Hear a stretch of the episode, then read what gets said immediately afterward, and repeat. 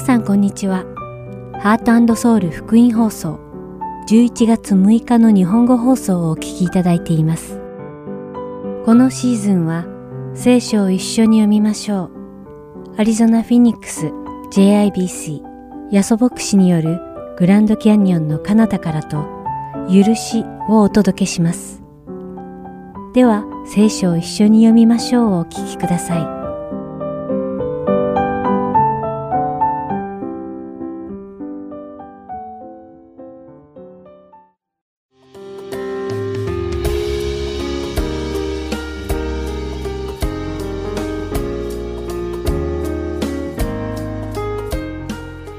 皆さんこんにちは。聖書を一緒に読みましょうのお時間です。お相手はダイヤモンド優子がお送りします。ユダヤ人たちはアブラハムを自分たちの先祖としています。彼らは割礼こそがアブラハムの子孫と認められる証だと信じています。しかし、今日一緒にお読みするローマ人への手紙第4章では、その考えが間違っていることを説明しています。アブラハムは神様によって義と認められました。しかし、アブラハムは行いによって義と認められたのではありませんでした。神様は、アブラハムがただ神様を信じたというだけで、神様を信じるアブラハムを義と認めてくださったのです。ですから、アブラハムは自分の義を誇ることができませんでした。つまりアブラハムは、私がこのようなことをしたので、神様に義と認めていただいた、と自分を誇りに思うことはできなかったのです。ではアブラハムはいつ神様から義と認めていただいたのでしょうか冒頭でも述べましたが、ユダヤ人は神様に義と認めていただくためには、割礼を受ける必要があると考えていますが、アブラハムが神様に義と認められたのは、彼が割礼を行う前だったのでしょうかそれとも割礼を行った後だったのでしょうかもうお分かりのように、アブラハムは割礼を行う前に神様を信じたので、その信仰によって神様はアブラハムを義と認めてくださったのです。これはつまり、アブラハムは割礼を行ったユダヤ人たちの父祖であるばかりか、割礼を行わなくても、神様に義と認められたすべての人々の父祖となるのです。ガラテヤ人への手紙第3章6節から7節に、アブラハムは神を信じ、それが彼の義とみなされました。それと同じことです。ですから、信仰による人々こそ、アブラハムの子孫だと知りなさい。とあります。信仰によって義と認められたアブラハムは、生涯神様を信じ、義を重んじる生涯を過ごしました。私たちが罪を犯したことにもこだわらず、神様が私たちの罪を認めず、義と認めてくださったことは、私たちの行いのためではなく、私たちの信仰を義としてくださる神様の慈しみのゆえなのです。しかし、だからといって神様が私たちの罪に目をつむってくださったのではありません。義であられる神様は私たちの罪の対価として罪のないイエス様を代わりに十字架の上で死なせて私たちの罪の償いをさせられたのです。そしてその事実を心から信じる者を義と認めてくださるのです。ですから私たちもやはり義を重んじる生涯を生きねばならないのです。いかなる状況にも神様を信じる信仰を持って暮らすことが義を重んじる生涯なのです。皆さんが義を重んじる暮らしができることを願います。それではお祈りします。愛する天の父なる神様、皆を賛美いたします。私たちの行いによってではなく、信仰によって私たちの罪をお許しくださり、義と認めてくださったあなたの恵みに感謝いたします。私たちの暮らしの中で、神様を信じる信仰を持って考え、行動できるように導いてください。イエス様の皆によってお祈りします。アーメン。それでは今日の聖書箇所、ローマ人への手紙第4章1節から25節をお読みして、今日の聖書を一緒に読みましょう終わりたいと思います。それでは、肉による私たちの父祖アブラハムの場合はどうでしょうかもしアブラハムが行いによって義と認められたのなら、彼は誇ることができます。しかし、神の見前ではそうではありません。聖書は何と言っていますか？それでアブラハムは神を信じた。それが彼の義とみなされたとあります。働く者の場合に、その報酬は恵みでなくて、当然支払うべきものとみなされます。何の働きもない者が不経験なものを義と認めてくださる方を信じるなら、その信仰が義とみなされるのです。ダビデもまた、行いとは別の道で神によって義と認められる人の幸いをこう言っています。不法を許され、罪を覆われた人たちは幸いである。主が罪を認めない人は幸いである。それではこの幸いは、割礼のある者にだけ与えられるのでしょうか？それとも割礼のない者にも与えられるのでしょうか？私たちはアブラハムにはその信仰が義とみなされたと言っていますが、どのようにしてその信仰が義とみなされたのでしょうか？割礼を受けてからでしょうか？まだ割礼を受けていない時にでしょうか？割礼を受けてからではなく、割礼を受けていない時にです。彼は割礼を受けていない時、信仰によって義と認められたことの勝因として、割礼という印を受けたのです。それは彼が割礼を受けないままで信じて義と認められるすべての人の父となり、また割礼のある者の父となるためです。すなわち、割礼を受けているだけではなく、私たちの父、アブラハムが無割礼の時に持った信仰の足跡に従って歩む者の父となるためです。というのは、世界の相続人となるという約束がアブラハムに、あるいはまたその子孫に与えられたのは立法によってではなく、信仰の義によったからです。もし立法による者が相続人であるとするなら、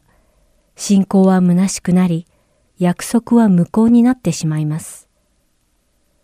立法は怒りを招くものであり、立法のないところには違反もありません。そのようなわけで、世界の相続人となることは、信仰によるのです。それは恵みによるためであり、こうして約束がすべての子孫に、すなわち立法を持っている人々にだけでなく、アブラハムの信仰に倣う人々にも保証されるためなのです。私はあなたをあらゆる国の人々の父とした。と書いてある通りに、アブラハムは私たちすべてのものの父なのです。このことは彼が信じた神、すなわち死者を生かし、ないものをあるもののようにお呼びになる方の見前でそうなのです。彼は望み得ない時に望みを抱いて信じました。それはあなたの子孫はこのようになると言われていた通りに彼があらゆる国の人々の父となるためでした。アブラハムはおよそ100歳になって自分の体が死んだも同然であることと、サラの体の死んでいることとを認めても、その信仰は弱りませんでした。彼は不信仰によって神の約束を疑うようなことをせず、反対に信仰がますます強くなって神に栄光を期し、神には約束されたことを成就する力があることを固く信じました。だからこそ、それが彼の義とみなされたのです。しかし、彼の義とみなされたと書いてあるのは、ただ彼のためだけでなく、また私たちのためです。すなわち、私たちの主イエスを死者の中から蘇らせた方を信じる私たちも、その信仰を義とみなされるのです。主イエスは私たちの罪のために死に渡され、私たちが義と認められるために蘇られたからです。今日も聖書を一緒に読みましょうにお付き合いいただき、ありがとうございました。お相手はダイヤモンド優子でした。それではまた来週お会いしましょう。さようなら。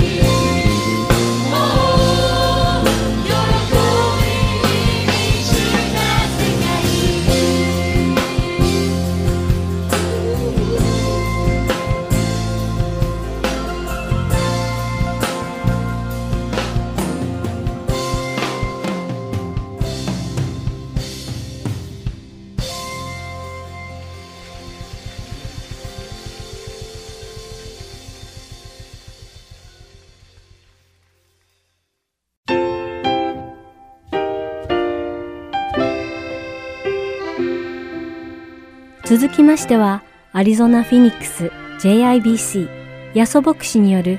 グランドキャニオンの彼方からをお聞きください。今日のタイトルは、ピリピ4章1節から9節です。ヤソ先生のお話を通して、皆様が恵みのひとときを送られることを願います。今からピリピのチャプター4の2節からですね、3節を読みしたいと思います。こう書いてありますね。ユーオディアに進め、心的に進めます。あなた方は主にあって同じ思いになってください。そうです。真の協力者よ。あなた方にもお願いします。彼女たちを助けてあげてください。この人たちは命の書に名が記されているクレメンスやその他の私の同労者たちと共に福音のために私と一緒に戦ったのです。フィリピ書をですね、毎週ですね、少しずつ学んでおりますけども、まあ、今日は4章の最初のところでですね、パウロはですね、2人の女性たちに一緒に心を一つにしてくださいっていうようなことをですね、こう頼んでますね。心を一つにするというとですね、この世的には一般的にはですね、やはりこう、それぞれの教会で皆集まって心を一つにする。つまり、まあ、教会のメンバーになってですね、一緒にですね、立て上げていこうということをこの世的に一般的に行われてますね。まあ、それぞれのグループでですね、それぞれのユニークな教会のミッションというのがありますね。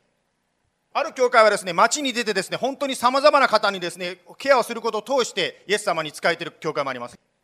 またある教会はですね、テレビとかインターネットを駆使してですね、本当にいろんな方にイエス様を伝える、そのようなことをしている教会もあります。あのー、そのために一致するというものがですね、一般的に教会員ということがですね、あのー、で使われているわけです。しかしですね、聖書の中にですね、教会員になりなさいとはどこにも書いてないんですね、実を言うと。ですから、この教会に来てですね、あのずっと来てる方の中でね、あの教会員の紙にサインしてくださいと言われた方、一人もいないと思うんです。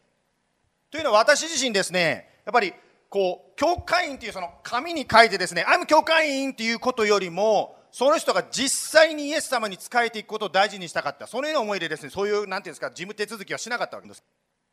しかしですね、あのー、ずっと教会はですね、もう2年近く私ここさせていただいて、やっぱり教会として一致して何か進めようとするとですね、例えば、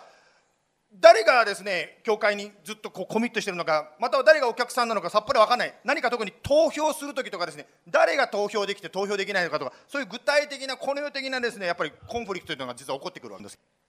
例えば投票、教会で投票すると言いましたけども、やはり私たちの教会、神様の導きを聞いて実行していきたいと私は常に私たちは願っていますね。投票する一つにしてもですね、パッと来てですね、あ、それが美味しそうだ、そうしようって投票するのとですね、ずっと祈って神様の導きを聞いてから投票するんでは全然内容が違ってきます。この教会は11月に総会があるんですけど、教会のファミリーが集まって総会があるんですけど、まあその準備という形にもなるんですが、教会員の、私が教会員です、この教会にコミットしますという方はですね、まあそのような説明するクラスをですね、行うことにしました。6ヶ月以上この教会に参加している方ですね、この教会にコミットしていきたい。そう思う方、この教会で主に使いたいと思う方、ぜひですね、サインアップしてください。覚えていただきたいのはですね、じゃあ、私はサインアップしないからといって、この教会でですね、何か一緒にご飯食べたりですね、一緒に交わったりしてはいけないんですかというと、そういうことではないんです。覚えていただきたいのはですね、教会員であろうがなかろうが関係なく私たちは共に祈り、共にですね、励まし合って、またですね、支え合っていきたいと思うんですね。しかし、教会員というのは何かと言いますと、一緒に教会を立て上げていく。それはその中にはですね、やはり、例えばですね、こうやって楽器でね、今日いろいろ弾いてくれましたけども、ただ自分が弾くだけじゃなくて、次の人を一緒に育てていこうという、その一緒にそのプログラムに入っていく、そういう決心も入ってくるわけですね。スモールグループに出てるのもですね、メンバー、メンバーな関係ないわけですけども、メンバーがとしてスモールグループに参加するということはどういうことかと言いますと、自分がスモールグループにして励まされるだけではなくて、どんどん他の人を誘ってきて、どんどん共にですね、スモールグループをフェニックス中に広げていきたい、そのようなミッションをですね、共にやっていきたい、そのような方、メンバーにぜひなっていただきたいと思うんですね。このですね、最初の2節3節ですね、パウロは一緒に仲違いしないで、一つの思いを持ってください。まあ、それが具体的に今私たちのこの地域でですね、表されるのはメンバーシップですよということを言わせていただきました。さて、4節に飛びますけども、有名なですね、聖書箇所が出てきますね。こう書いてあります。ちょっとみんなでですね、一緒に読みたいと思うんですけど、日本語の方は日本語で、英語の方は英語で読みたいと思うんですけど。3、2、1。いつも主にあって喜びなさい。もう一度言います。喜びなさい。One more time. Rejoice in the Lord always. 喜びなさい Again, I も will say, rejoice. 喜びなさい。ピリピ書というのはですね、喜びの書というふうに一般的に言われております。いつも喜び続ける。つまりクリスチャンというのは、本当のクリスチャンというのは、喜び続ける人たちですよというふうにここで言われてますね。これを書いたとき、パウロはどこにいたかと言いますと、牢屋の中で自由を奪われていた状況を出した。それでも自分は喜んでいたし、他の人に喜べと言ってるんですね。しかし今のこの4節を見ますとですね、2回喜べ、もう一度言いますと言ってますから、1回だけ喜べって言ったんではなくて、2回喜べって言ってることは、よっぽど喜ぶことが難しいという現実があることをパウロも知っててこう書いたと思います。例えばですね、あなたはですね、先週振り返ってみてどうですか？喜びの方が多かったでしょうか？またフラストレーションの方が多かったでどっちが多かったでしょうかね？しかし面白いのはですね、ここでパウロはですね、主にあってハッピーになれ、幸せになれと言わずに、喜べ、リジョイスと言ってるんですね。ハッピーネスというのはハプニングに影響されます。つまり私たちの身の回りで起こることにですね、影響されるのがハッピネス、ハピネスですね。環境というのはすぐに変わりますね。美味しいものを食べるとですね、ハッピーとなるし、まずいものを食べたらお腹が空いたるとですね、イライラ、ハッピーネスが飛んでしまうわけです。先週ね、この教会の皆さんから、誕生日ということでですね、スナックいただきまして、私は喜びながらですね、ポチポチ食べてるんですけど、ハッピーネスが増えますね。ありがとうございます。この後で食べようと思ってね、まだ持ってるんですよ、私ね。大事にね、少しずつ食べてますから。ねしかしですね、ここでですね、まあ、リジョイスと言ってますけど、ハッピーネスとはちょっと違うわけですね。リジョイスというのはハッピーネスと違うのは、自分で、つまりあなたや私が選べるものなんですよ。それを取ることができます。例えばね、今朝今日、愛さんと会ったんですけど、愛さんに私聞いたんですよ。昨日、社会人ですね、キャリアのグループが集まって、どうだったって私聞いたんですよ。あの、彼女がとっても良かったよってこう教えてくれます。で、じゃあ、あの、よかったどんな感じでしたって言ったらですね、終わったのが11時ぐらいまでやってましたって言ったんです。そこでね、どういうことかというとこういうことなんですね。わあ、楽しい時を持ったと思うならば、これがリジョイス、喜びにつながると思うんですけど、しかし、11時になって、もう疲れてしまった。というふうに、もしそれにフォーカスするならば、良くなかったになってしまうんですね。そのようにですね、一つの出来事に関して、もしあなたが、私がですね、これ、あ良かった方にですね、もしフォーカスをするならば、喜びが湧いてきます。しかし、良くない方にですね、フォーカスするならば、それが喜びが取られてしまうわけですね。例えば同じ車に乗っていてもですね、この2つのチョイス、つまり喜ぶということをチョイスができるようになります。車に乗りながらですね、ああ、この車なんかガタが来てるな、古いなとかですね、わあ、あの車何や変な運転してかって、そっちにフォーカスすると喜びは取られてしまいますけど、しかしですね、運転しながらですね、ラジオからですね、素晴らしいですね、自分の好きな音楽が鳴ってくると、Oh, I love this song。そちらにフォーカスしていくとですね、運転している時がもうルンルン喜びの時になります。つまり、この rejoice という喜び、 joy というのはですね、私たち、あなたや私が常に選ぶことのできるもの。だからパウロは二度もですね、喜べ、喜べ。つまり、喜べることにフォーカスしなさいと言ってるんですね。そしてここでですね、面白いのは、主にあって、リジョイス in the Lord、つまり主にあって喜びでかかります。たとえですね、喜びがなかなか発見できない環境もあると思います。その中でも変わらないイエス様、つまりあなたや私がですね、アップンダウンあるかもしれないけども、イエス様は素晴らしいというのはいつも変わらないわけですね。そのイエス様に喜びがあるということですね。私もですね、皆さんと同じように今、子育て真っ最中の親の一人なんですけども、ね、親としてですね、やっぱりもっと子育ていい親になるためにですね、いろいろとあの学びたり、講習会を受けたりですね、いろんなことを学びたいなという思いがすごくあります。その中でです、ある時ですね、親の、ね、JBC の実は親のですね、チャットっていうのがあるんですけど、そのチャットにですね、学んですごいいいおおすすめがあったんですね。あ、これ載せようかなと思ったんですけど、神様が載せるなって言ってる気がしたんで、載せるのやめたんです。そしたらですね、その後にですね、誰かがですね、こういうことを載せたんですよ、そのチャットにね。皆さん、この日常生活の中で励ましとなる御言葉を毎週1回でもポストしませんかっていう励ましがある親が載せたんですね。私はそれを見たときにですね、今のこのテーマを思い出したんですけども、もちろん私たちはいろんなことを学ぶ、またはいろんな知恵をいただいて、講習会いただいて、コーチングいただくことは大事ですけども、それよりも先に、まずイエス様の御言葉、イエス様によって私たちの心を喜びに満たされる必要がある。喜びによって、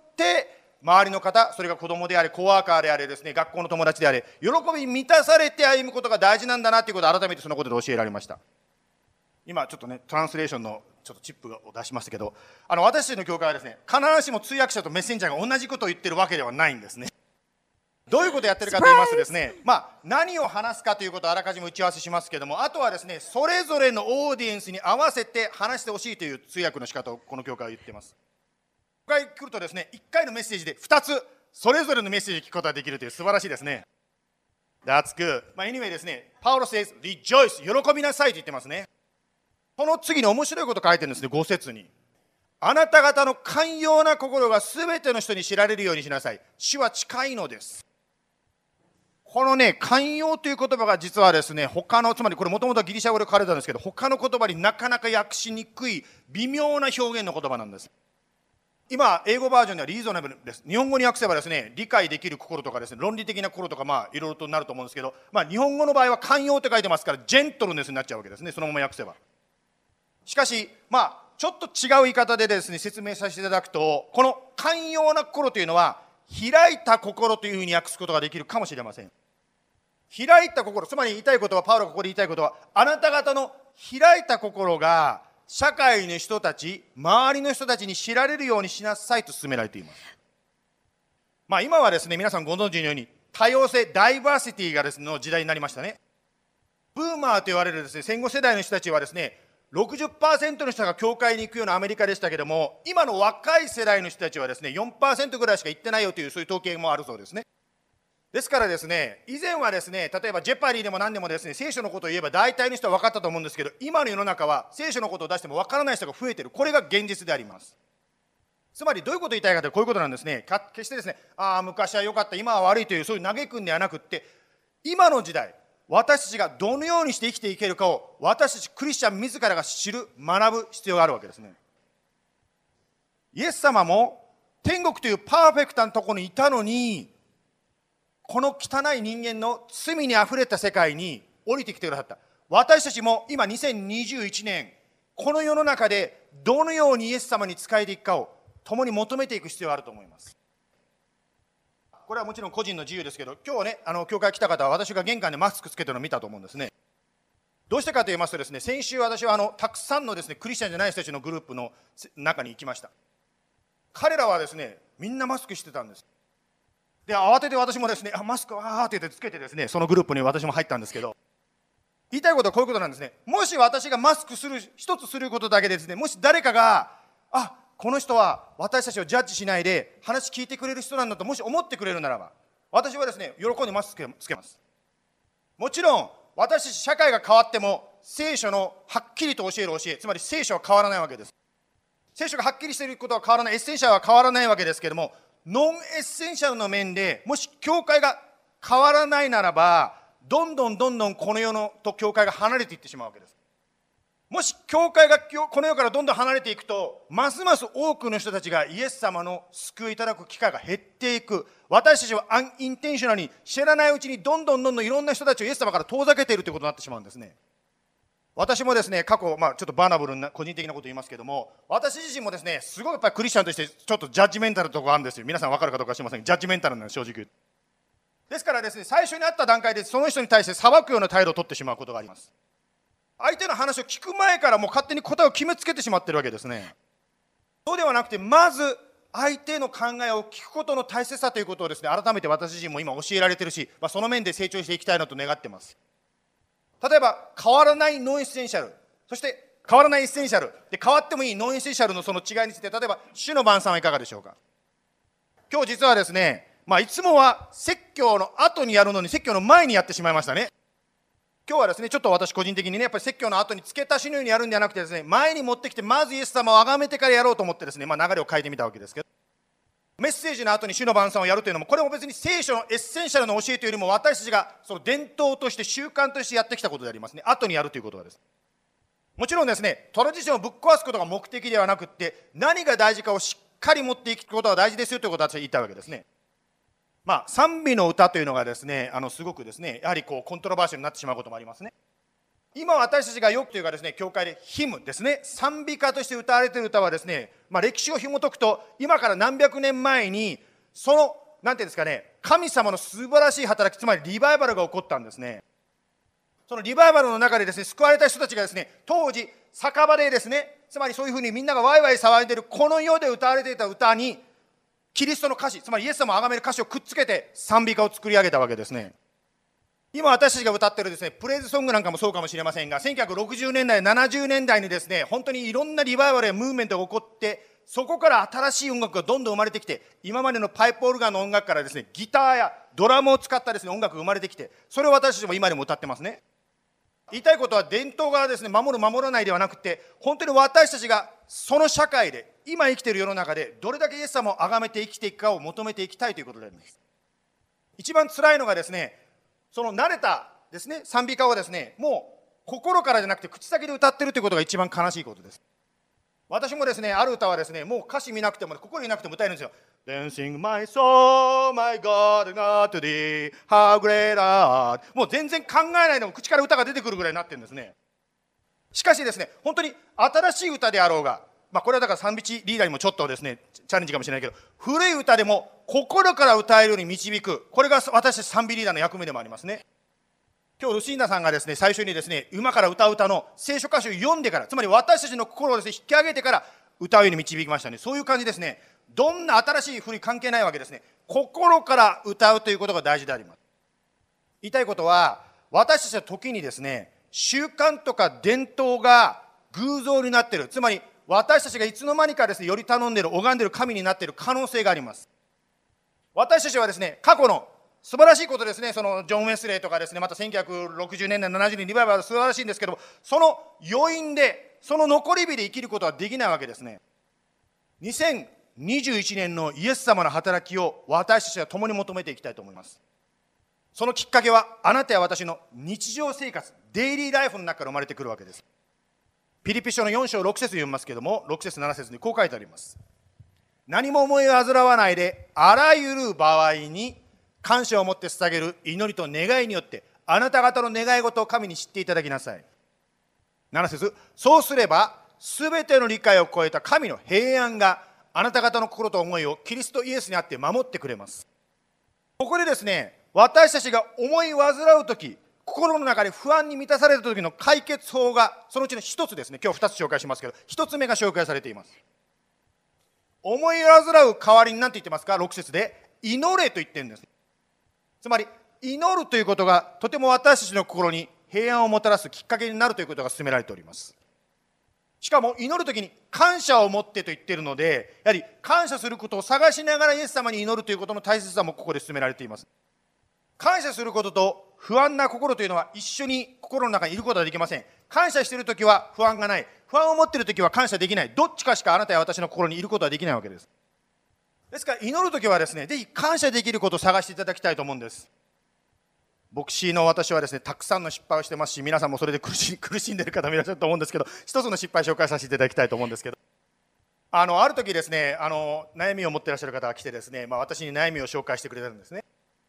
で、私はその後ですね、じゃあ祈ろうよと言ったんですけど、その時にですね、まずあなたがその悩んでることをそのままイエス様に言ってみてくださいって祈ってくださいと、その人に言ったんです。その人が祈り出したんですけどだんだん祈りがですねぐぐちぐなんて不平になってきたんですね。もうあれがダメだこれがダメだって言ってるうちにその人だんだん怒っちゃってですね私をパッと置いて出てもう逃げ怒って帰っちゃったの家に。私失敗したなと思って最初に私が祈ってあげればよかったのにその人はですね神様にですね自分の悩みを言ってる間に怒っちゃってですね本当にがっかりしたことあったんですけども。しかし祈る時はもちろん問題はあるのは確かでそれは消えないんですけど感謝することもぜひ祈りの中でつまり感謝を持って祈ると書いてますから、感謝できることも探しましょう。しかしここでですね、今7節が開いてますけども、7節を見るとですね、祈ったら何が起こるかとここに7節に書いてますか？祈るときに7節神の平安があなた方、つまり私たちの心を守ってくる、満たしてくれると約束されてます。でもですね、実際皆さんも自分のこと考えてみて、祈っても平安来ないんですけどというケースたくさんあると思うの。で、私もたくさんあります。実はですね、これは神様の約束ですから神様イエス様は嘘ついてないと思うんですけど満たされてないということはどういうことかというともっと祈るつまり祈る時間が短すぎるということになるんです、まあ、これは別に私が偉偉そうなに自分のこと言ってるわけじゃなくて1回だけしか経験してないんで偉そうなこと言えないんですけどただこういうことがあったということを言いたいと思います。ある時ですねすごい心に重いことがあってですね祈り始めたらですね朝まで祈り続けちゃったという経験があったんですねそれぐらい重いかったんですよ気が付いたらそのままですね寝た祈った状態でこう寝てたことがあったんですねしかしですね、その中でなんかこう、祈りが聞かれたっていうですね、ここに書いてあるこれですよね。平安っていうのがですね、祈りの中に来たんですね。まあ、確かにこれが私の個人的な感情ではなくて、実際に起こったというのは、実はその後電話がかかってきて、その問題が解決してしまったんですけども、本当にここに言う通り、祈り続けるとき、あなたや私に心が重荷があるということはですね、逆に言うと祈らなきゃいけないんですね。聖霊様が祈ると言ってるんです。祈り続けてドアをですね、ドアをノックし続ける、祈り続けていくときに、ドアが開かれる。そういうことは、すべてのクリスチャンがさあのそれが体験できることなんですね。またですね、一人だけですね、祈ってもなかなか集中できない場合もあると思うんですけども、その場合は他の方と一緒に祈るということもすごくですね、祈りを助けることになります。先ほど言いましたように、今週 BSG ですね、一緒に教会でやりますけど、そういうスモールグループなんだからですね、他の人と一緒に祈ることも、その祈り続ける助けになると思います。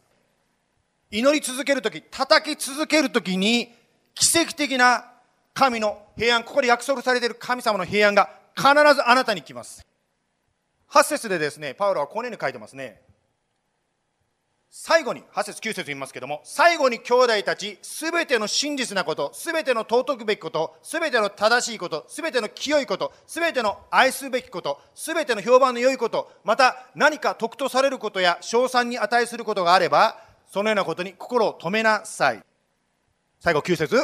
あなた方が私から学んだこと、受けたこと、聞いたこと、見たことを行いなさい。そうすれば平和の神があなた方と共にいてくださいます。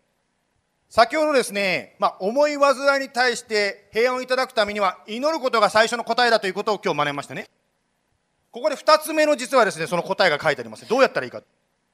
思い煩うという言葉、実はもちろんパウロが書いた時はギリシャ語で書いたんですけど、思い煩うというギリシャ語はですね、こういう意味があるそうですね。様々な方向、いろんなディレクションに引っ張られ回されるというそういう意味があるそうです。つまり私たち人間はですね、様々なことに心を奪われてしまうとパニック状態になってしまうんです。ですから、たくさんのことではだけではなくて、何かにフォーカスするならば、私たちはもう一度平安を取り戻すことができるんです。まあ、これはね、あの聖書の教えだけじゃなくて、実際に、まあ、なんていうんですか、心理学っていうんですか、人間を研究する学問の中でもですね、証明されていると思うんですけど、パニックするときは、まず自分がコントロールできることにフォーカスしなさいというふうにですね、心理学学んだ方はですね、そういうことを説明聞くと思います。まあ、有名なですね、子供番組でですね、ミスター・ロジャースというテレビ番組ね、あ、知ってる方もいらっしゃると思うんですけども、まあ、この方はもちろん牧師さんなんですけども、牧師さんがですね、まあ、子供たちに対してですね、このようなアドバイスをしました。そして彼はですね、このような説明、ちょっと英語の説明あれ読めますか And so this is what he said as he was doing um, one of his shows. And it says, When I was a boy and I would hear about something scary, my mother said, Always look for the helpers. You'll always find somebody who's trying to help. まあ、これはですね、あの、2001年のあの911の出来事の時にですね、よく引用された言葉の一つなんですけども、やはりですね、すっごい悲惨な出来事の中に、あれ何、えーと、オレオレンジ、黄色かな？とにかくその消防隊員が働いている姿を見ることができるわけですね。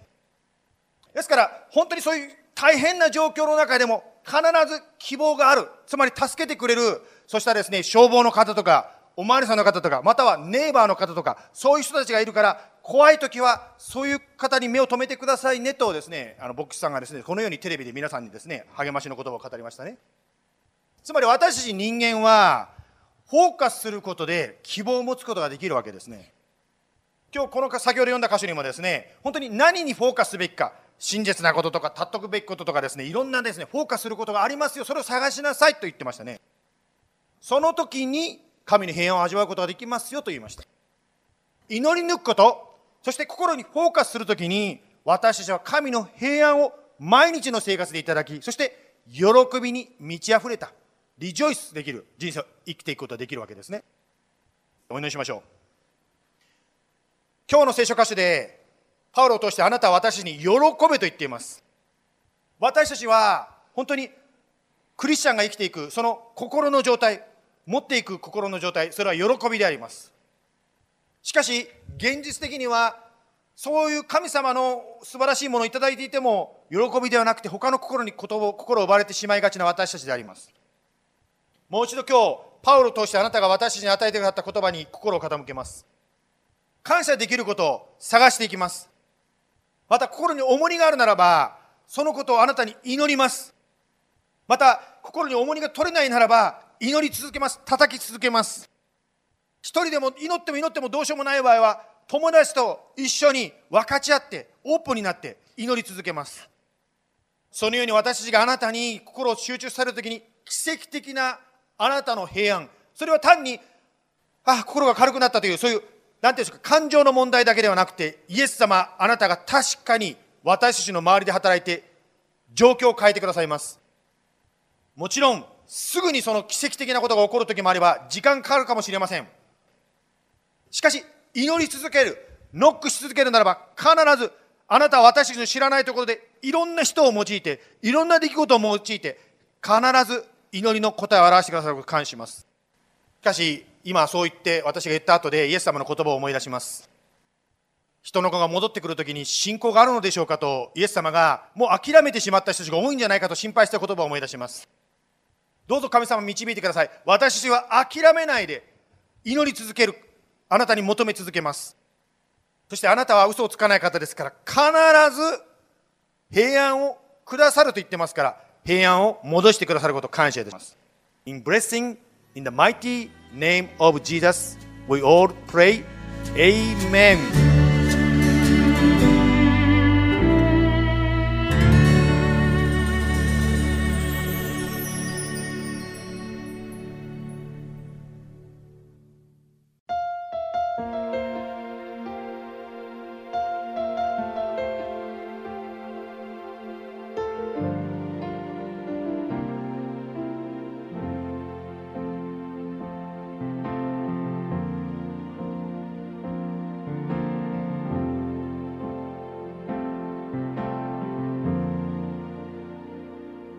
弱い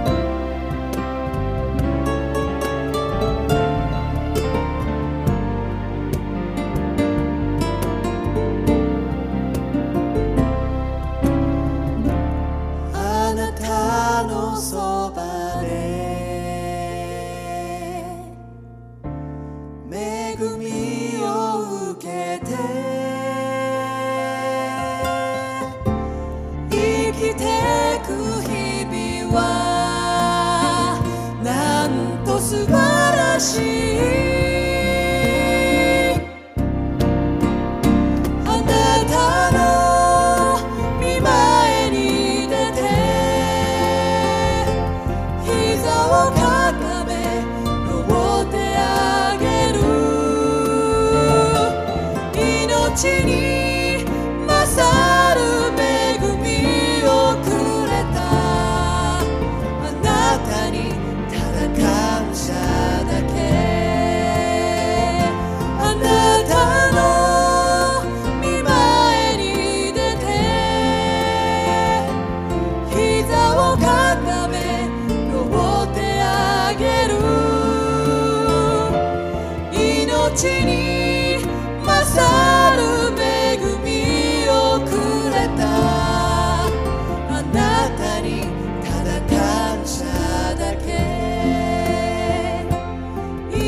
命に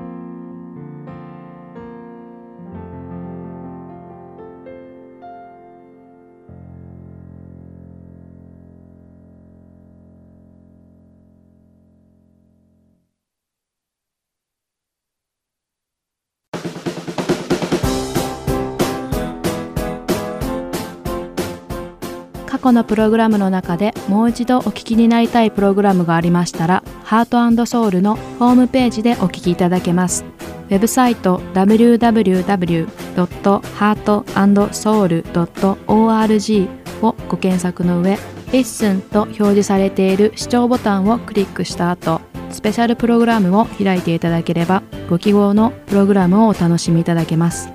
また、すべてのプログラムをご自宅のコンピューターにダウンロードできるとともに CD からお聴きいただくこともできます。CD ご希望の方はハートソウルまでお電話をくださるか、E メールからご連絡ください。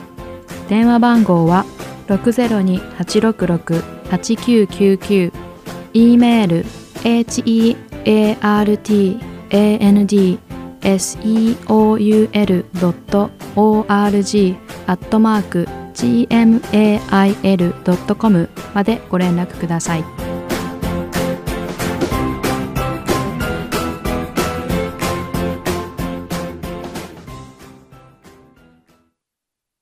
それでは、許しをお聞きください。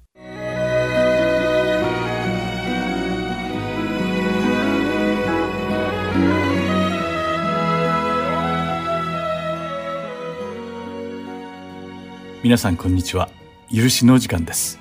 お相手は横山まさるです。今日も一緒にイエス様からいただいたクリスチャンの特権である許しについて学んでいきましょう。さて前回はイエス様が語られた主人に1万タラントの負債があったしもべの例え話についてお話ししました。その物語はマタイの福音書第18章に書かれています。この1万タラントというのは天文学的な金額の負債でした。それは当時の平均収入の男性が16万年間毎日働き続けてやっと得られる賃金に相当していたのです。誰もそんなに長くは生きられず、到底完済は不可能でした。しかしこの例え話では、このしもべの天文学的金額の負債が無条件に主人によって帳消しにされたのです。この主人は単に借金を許してあげただけなのです。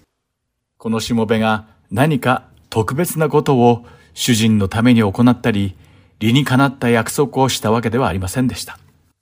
ただただこの主人がしもべをかわいそうに思ったという理由だけで、このしもべの負債を許されたのです。この驚くべき恵みと慈悲を主人から受けたしもべは、普通に考えると一体どんな反応を示すのでしょうか。また彼は自分の人生をこの後どのように生きるでしょうか。まず最初に考えられるのは感謝です。このしもべは主人に返しきれない恩を感じ、感謝に溢れた心で自分の人生を生きるでしょう。どれほど恵まれているのかを日々心に言い聞かせて生きるだろうと誰でも考えます。この寛大で憐れみ深い主人の恵みと憐れみを褒めたたえて、恩義と感謝に満ちた態度で生きると考えられるのではないでしょうか。しかしこの例え話はそういった展開にはなりませんでした。実際にはその逆のことが起こったのです。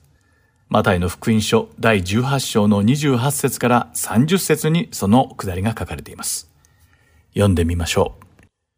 ところが、そのしもべは出て行くと、同じしもべ仲間で、彼から百デナリの借りのある者に出会った。彼はその人を捕まえ、首を絞めて、借金を返せ、と言った。彼の仲間はひれ伏して、もう少し待ってくれ。そうしたら返すから、と言って頼んだ。しかし彼は承知せず、連れて行って借金を返すまで牢に投げ入れた。とあります。この箇所では、主人から考えられないほど大きな恵みを受けたしもべが、自分に借金のある仲間に出会います。その借金の合計は100デナリで、自分が主人から借りていた1万タラントに比べると、ほんのわずかな金額に過ぎませんでした。しかし100でなりというのは彼の100日分の賃金と同じ価値があり、このしもべにとっては決して小さな金額ではなかったのです。それは3ヶ月分を超える賃金ではあったけれど、彼が帳消しにしてもらった16万年分の借金と比べれば、本当に些細な金額であったことは変わりません。それはちょうど誇りや一円玉のような価値の低いものだと考えることができます。ですからこのしもべは自分が受けた恵み、つまり天文学的に膨大な借金を帳消しにしてもらったという素晴らしい恵みを仲間のしもべとも分かち合うべきでした。そうして仲間のしもべに情けをかけて借金を許してあげるべきだったのです。それは至極当然のことのように思えます。ところが悲しいことにこの恵みの拡散は起きませんでした。主人から受けた1万タラントの負債帳消しの恵みは、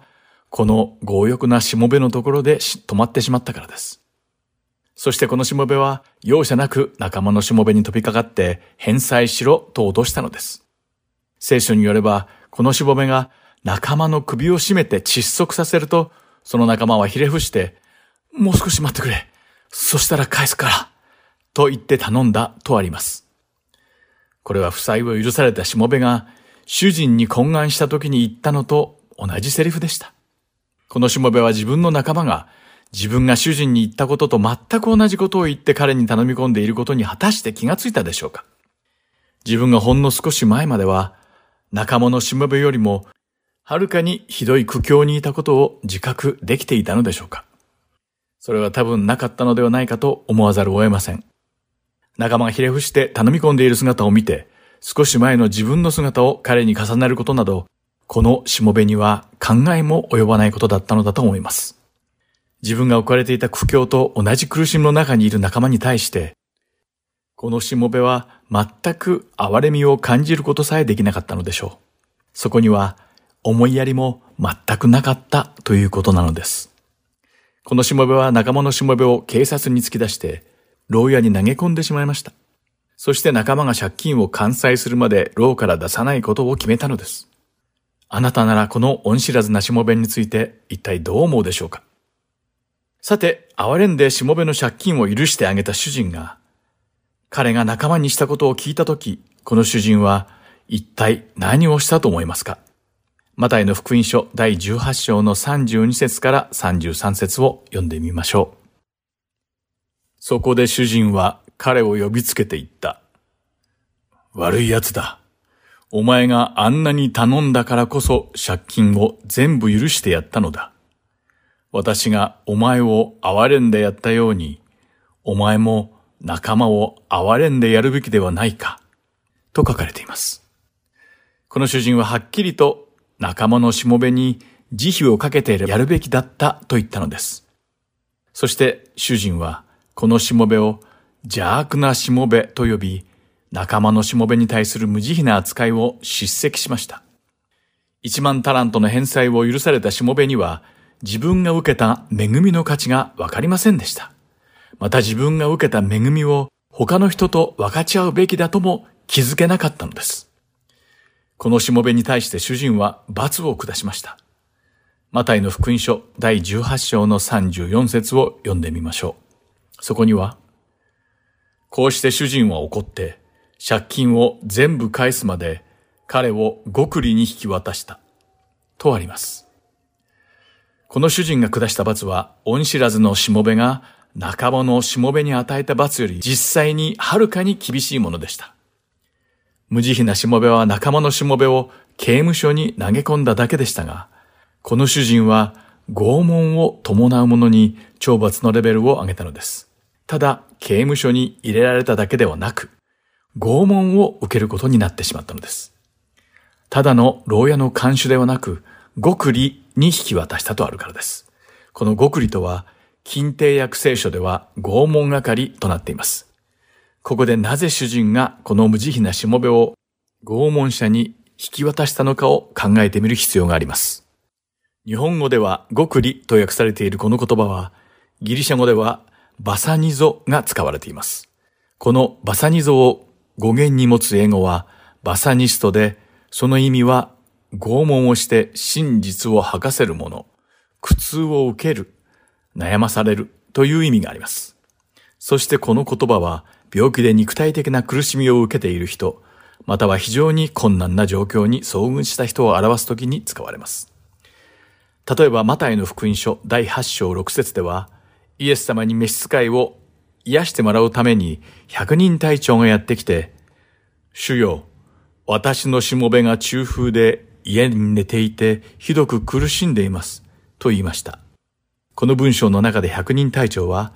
自分の召使いの激しい苦しみを表すためにバサニゾを使っているのです。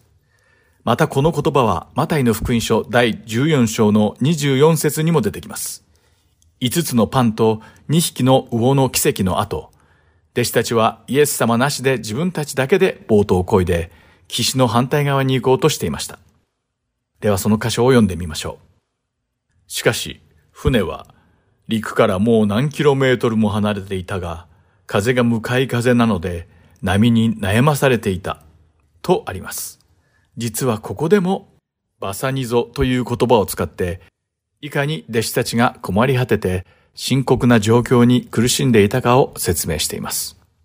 さてここで、しもべの主人が使った表現に戻りましょう。主人は、しもべが借金を完済するまで拷問係に引き渡したとあります。この部分を聖書学者はさらにこう読み解いています。まず、キリストを信じて救われた者は、その救いを決して失わないということをここで明確にしておく必要があります。しかし神様は時として厳しい状況に私たちを置かれることで、私たちの間違いを正してくださることもあるのです。神様は私たちが救いの素晴らしい恵みを理解していない時や、他の人々と恵みを共有しようとしない時には、困難な状況を用いて教えてくださっています。つまりこの恩知らずのしもべとは、救いを受けた私たちのことを示しているのです。本当に素晴らしい想像をはるかに超えた救いの恵みを受けたクリスチャンのことを示しているのです。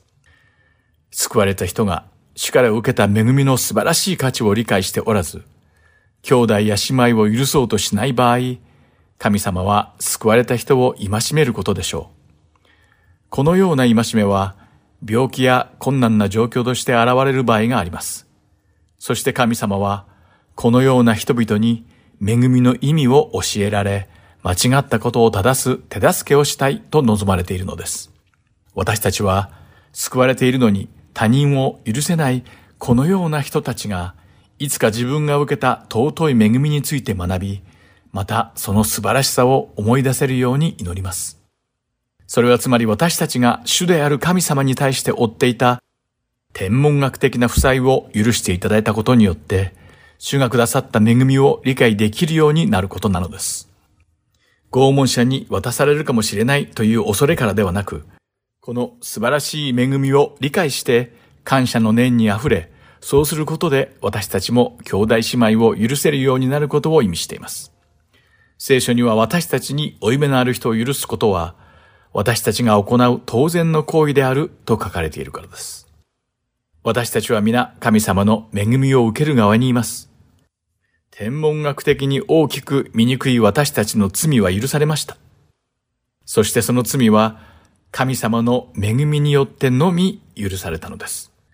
このように深く素晴らしい主の恵みによる許しを知った今、私たちは私たちに対して罪を犯した人々を許さなくてはなりません。自分に罪を犯した人たちを許すことは、私たちが神様から受けた恵みを他人と分かち合うことになり、神様はそれを望んでおられるからです。さて、次回はこの許しについてさらに掘り下げていこうと思います。今日も最後までお付き合いいただきありがとうございました。また来週、許しでお会いしましょう。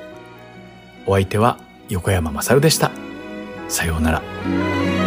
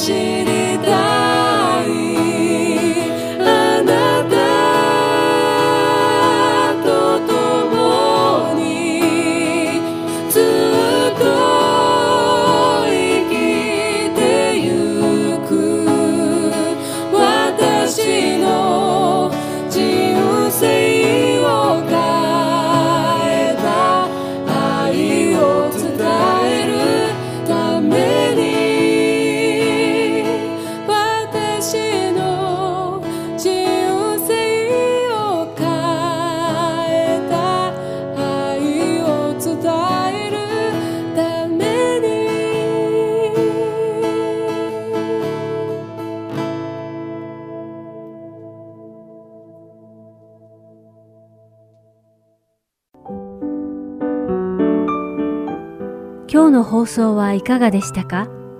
最後までお付き合いくださりありがとうございました。また来週お会いしましょう。